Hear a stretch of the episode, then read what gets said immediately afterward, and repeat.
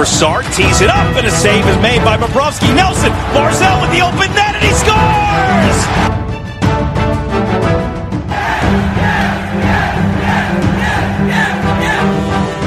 Hi, and welcome to the Locked On Islanders podcast, part of the Locked On Podcast Network, your team every day. I'm your host, Gil Martin. I'm an Islanders columnist and historian, and I wrote the book Ice Wars, which covers the complete history of the Islanders' rivalry with the Rangers from 1972 to the modern era. All right, welcome to the Monday edition of the Locked On Islanders podcast. Hope everybody is adjusting to the time change. Uh, th- this one always sort of bothers me, you know. Uh, I love the fact that it gets darker later. In fact, I really love it. Uh, you know, seven o'clock now, the sun goes down here in the New York area. Uh, pretty soon it'll be, you know, eight, nine o'clock by the time we get to June. But at the same time, losing an hour of sleep and adjusting to this time change is always a little bit tougher for me. So I hope everybody is adjusting okay. And folks, the New York Islanders, they better make some adjustments in a hurry. They are now on a six game winless streak, 0 3 and 3, and in danger of falling out of the playoff picture uh, altogether if the season ended today. Uh, right now, it's just games in hand that keep the Islanders ahead uh, in that wild card race. And quite honestly, games in hand are meaningless if you don't win them. And the way they're playing right now, winning is still few and far between. And it's something the Islanders are going to have to address and address soon. We'll talk about that. We'll look back at a big battle between the Islanders and the Rangers on this date in Islanders history. And we'll talk a little bit more about some of the things this team can do in order to fix things and improve their product on the ice. If you have a question, a comment, something you'd like us to discuss, please send us an email. The email address, lockedonislanders at gmail.com.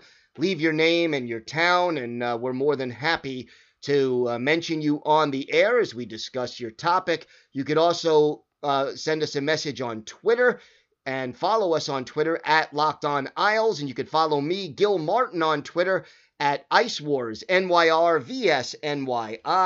And uh, we will keep you up to date on all the latest Islanders news, events, and happenings. All right, so the weekend, as we said, uh, a rough one for the New York Islanders. 13,917 fans at the Nassau Coliseum. Another one of those games where coming in, you say to yourself, they've got to win this one. They have got to win this one. They're playing a team just behind them in the standings, playing a team that, you know, a win puts a lot of distance between them and, you know, Carolina. And yet, not so simple. Uh, another one of those, you're at home, you should win the game, and yet the Islanders don't find a way. Anton Forsberg was the starting goaltender for the Carolina Hurricanes. Thomas Greiss getting the call for the Islanders. The scratches for the Islanders, Johnny Boychuk still out with that injury. Cal Clutterbuck, Thomas Hickey, Ross Johnston, Otto Koivula, and Tom Kuhnhackl. So lots of scratches uh, in this game. And uh, at the same time, not an easy one for the Islanders when all was said and done. They give up the first goal of the game, and it was a frustrating goal that they gave up. Justin Williams, his fifth from Haydn Fleury uh, at 13-22. That made it one nothing in favor of Carolina. And again, it just sort of set a tone that if you're the Islanders, you don't want. You, you don't want to come out in a home game like that behind the eight ball, already falling behind especially for this Islanders team right now, because, you know, when you fall behind and your confidence is already flagging a little bit, it gets you off to the wrong start. And you felt it in the building if you were at the Coliseum. The doubt that was creeping into the fans, the fans got quieter, they were concerned, and rightfully so because this team has struggled to score goals. You fall behind, you press even more. Wasn't the start that they wanted to get off to. And uh, as a result, you know, things uh, not starting off on the right foot. Now, the Islanders did have a few chances. Eberle had a partial breakaway early on, but Forsberg made the save. But overall, their play in that first period was pretty flat. And then late in the period, they take a bad penalty. Uh, Leo Komarov, a four minute high sticking penalty. He drew blood on Brady Skjei. 1658, the time of that penalty. The Islanders did manage to kill it off. But again, you come out, you're playing flat to begin with, and then you allow that uh, goal and then you pick up that penalty, which prevents you from getting much going. The penalty carried over to the second period, but after 20 minutes, it was 1 0 Carolina. And let's face it, Islanders with only six shots on goal in that period outshot 9 to 6. Now, the penalty kill, you finish a four minute PK, should give the team a little bit of a boost, a little bit of a jolt, but not happening. And, you know, look, a, another post is uh, the Islanders gave up a quality scoring chance and, and got lucky on that one. And then 257 into the period, the Islanders take a bench minor for too many men on the ice. Eberle ends up serving it. They kill that one off too. And then at 11:09, Ryan Dzingel and Anthony Beauvillier actually dropping the gloves and, uh, you know, that one is uh, more than a little bit of a surprise, uh, to say the least. But at the end of the day, and Dzingel gets the extra two minutes in this case for roughing, gives the Islanders a power play, but doesn't happen. And they are unable to convert. They get another chance uh, a little bit later on uh, with the man advantage. But the Islanders, by the way, do manage to tie the game. Five minutes, 15 seconds in. Pulock with a blast from the point. Nice play by Anders Lee to set up this goal, holding the puck and then making that pass from, you know, behind the goal to Pulock back at the point, and he blasts it in past Forsberg at 5:15, ties the game 1-1. And again, in the second period, the Islanders better, but not great. Canes still out shooting the Islanders 20 to 15 after 40 minutes, still getting the better of the play. But look, if you're an Islander fan, after 40 minutes, game all even, you're the home team, you scored the last goal, the momentum more or less is on your side. And uh, as we head into the third period, all right. We're going to step aside when we come back. We'll cover that third period plus overtime, and we have this date in Islanders history and a lot more to discuss. So stay with us right here on the Locked On Islanders podcast. If you've been a listener of this podcast, I'm sure you've heard all the great advertisers working with Locked On to reach sports fans. But you may not know that Locked On Islanders is a great way for your local business to reach passionate Islander fans just like you. Unlike any other podcast, Locked On gives your local company the unique ability to reach local podcast listeners. And not just any podcast listener, a Locked On podcast listener. If your company wants to connect with Islander fans and a predominantly male audience that is well educated and has disposable income, then let's put your company right here on this Locked On podcast. Local fans love to support local businesses.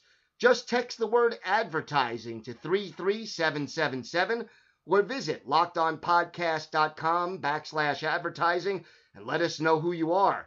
We'll get our team to help your team achieve locked on advertising success.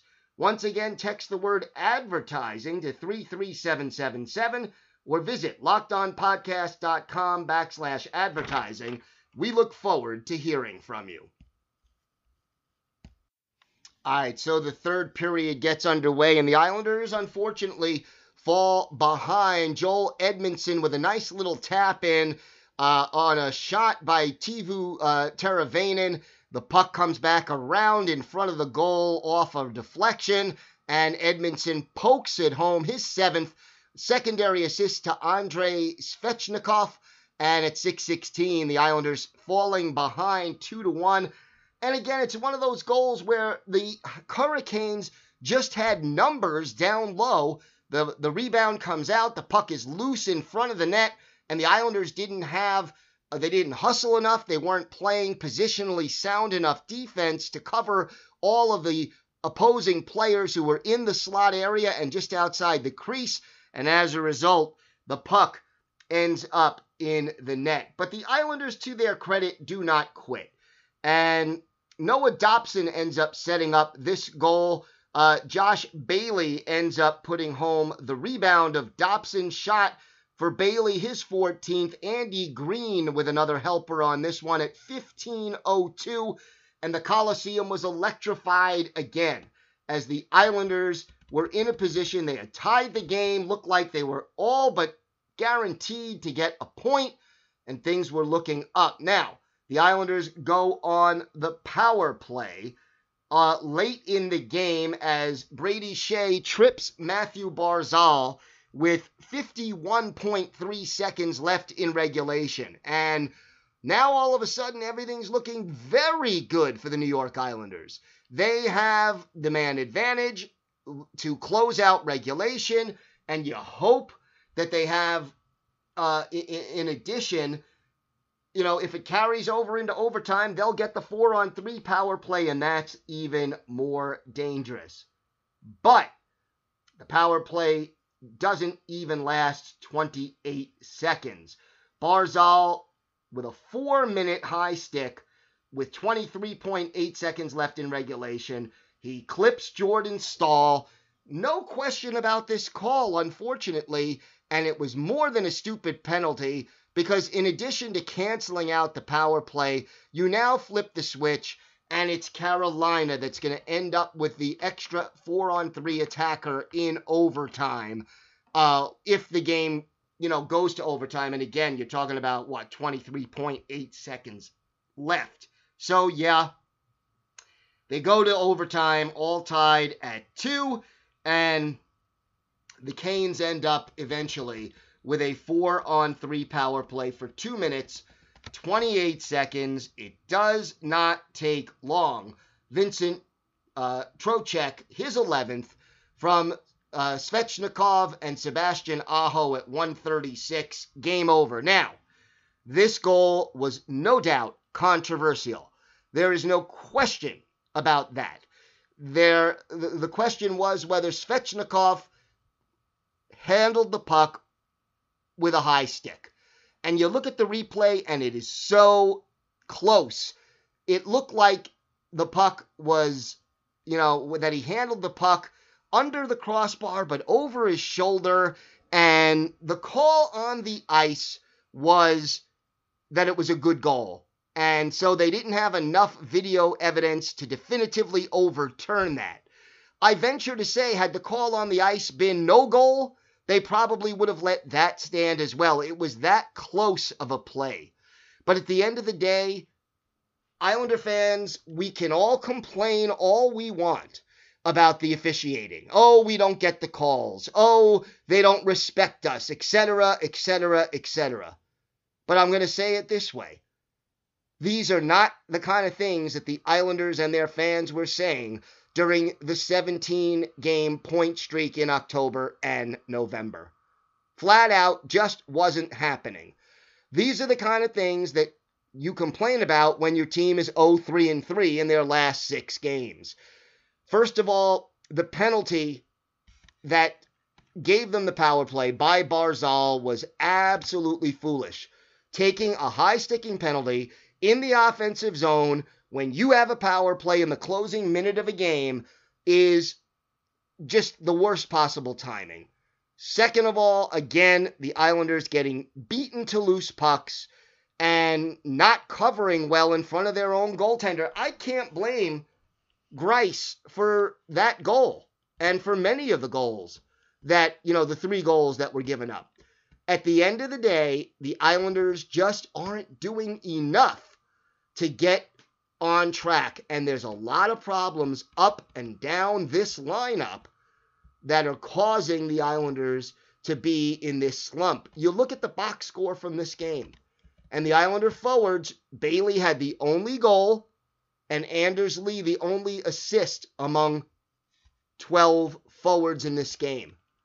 That's not going to get this job the job done. At the end of the day, it's just not.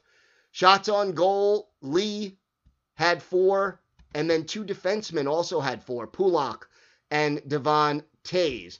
Pulock also had five hits, finished the game with a plus one, and, and uh, Andy Greene leading the way for the Islanders with four blocked shots. Meanwhile, you know, we've talked about the third line and their struggles. We've talked about the fourth line and their struggles. And overall, the Islanders just not getting enough offense throughout their lineup. And just those breakdowns that they're having on defense, they're just bad enough that when you're not scoring any goals, those mistakes that end up in your own net are more memorable and they cost you. They absolutely cost you. So the Islanders fall in overtime to the Carolina Hurricanes. Yeah, questionable call on the game winning goal. But at the end of the day, the Islanders put themselves in that situation and weren't able to dig themselves out of it. And it's frustrating and it's got to change soon or this team is in big trouble. How can the Islanders change it around? We'll talk about that.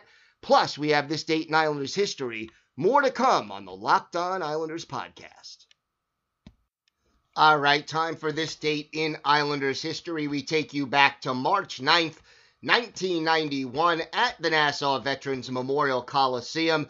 Islanders and the Rangers, and it didn't take long for this one to heat up. Mark Janssens of the Rangers called for interference at 103, and Pat LaFontaine makes them pay a power play goal, his 38th from Brent Sutter and Brad Dalgarno, and the Islanders quickly had a 1 0 lead. But then Dalgarno heads off for holding at 547, and Mike Gartner, the Hall of Fame right winger for the Rangers, scores his 39th goal on the power play, assists to Bernie Nicholls and James Patrick at 7 11, and the game was tied at 1.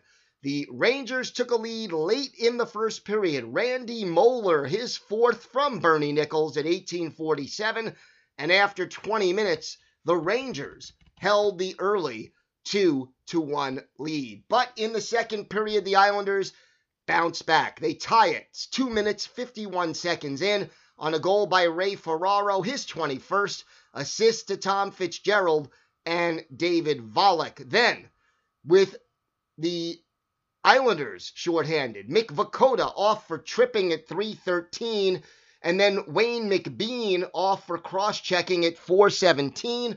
Rangers have a 5 on 3, and Darren Turcotte cashes in his 21st from Brian Leetch and Nicholls. And it's again uh, a 3 to 2 Rangers lead.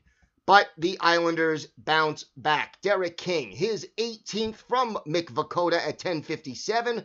And then with a minute 25 left in the second period, Derek King again his 19th from Ken Baumgartner and Brent Sutter.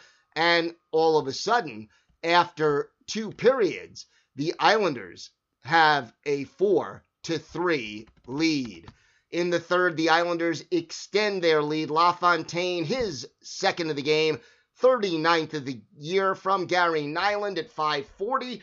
And then David Volek, his 22nd from LaFontaine at 1112 and the Islanders had a 6 to 3 lead. Rangers cash in on the power play late with uh, a call against Glenn Healy, the goalie for high sticking.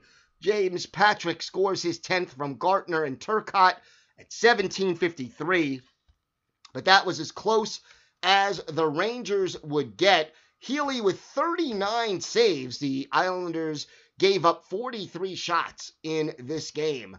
Mike Uh, Richter getting the start, but John Vanbiesbrouck came in, played the third period, and ended up getting the loss for the Islanders. Two goals, one assist for LaFontaine. Derek King with a pair of goals. Brent Sutter with a pair of assists. Volek with one goal and one assist as well. Dean Chenoweth, a plus three to lead all Islanders players, while Tom Fitzgerald led all Islanders with five shots on goal in this one. Big game for Glenn Healy, who uh, definitely was the main reason the Islanders were able to come away with this victory. Again, the Islanders beating the Rangers 6 to 4 on this date in Islanders history, March 9th, 1991. All right, so how do the Islanders bounce back from this absolute messy situation they have themselves in? And, you know, there's a lot of things when you look at it that they have to do. The line combinations are being switched up all the time right now, and understandably so, because they're just not producing. Andrew Ladd, you know, Michael Dal Colle, Matt Martin, Derek Brassard, Leo Komarov, none of these players right now are playing and producing very much offensively. And that's a big, big problem for this team. And, you know, none of the substitutes for the bottom six forwards are really getting the job done. The Nelson, Beauvillier, and Bailey line also not producing a lot. Bailey, you know, got a goal against Carolina, but what? That was his first goal in four games and a longer slump before that. The Barzal Lee Eberle line is clicking a bit, but they need to have the problem is they need to have more than one line clicking in any given game. And look, when your team is struggling the way the Islanders are struggling, you got to go back to basics. You got to play a Barry Trotz Islanders style of hockey. Start with your goaltending and your defense. Be smart in your own zone. Make the safe, smart play. Forecheck well. And just win your shift.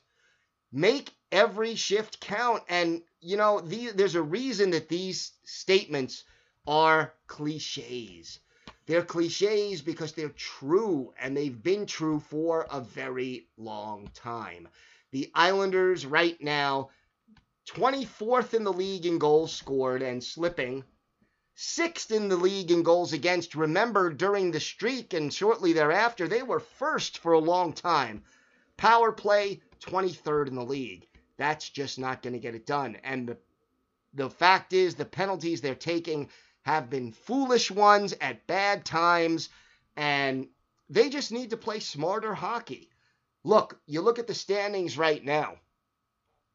The Islanders are still just 10 points out of first, with a game in hand on the Capitals, who have 89 points. The Flyers also have 89 points, played the same number of games. Pittsburgh in third with 84 points. They've played the same 68 games as those three teams. So the Islanders have a game in hand on all of these teams. Third place, Pittsburgh, just five points away. Islanders with a game in hand. Carolina and the Islanders now even with 79 points in 67 games. But Carolina ahead on the tiebreaker right now because they have more wins and more ROW. Islanders right now, fifth in the division officially, 79 points in 67 games. Columbus, the same number of points as Carolina and the Islanders, but they've played two more games than those teams.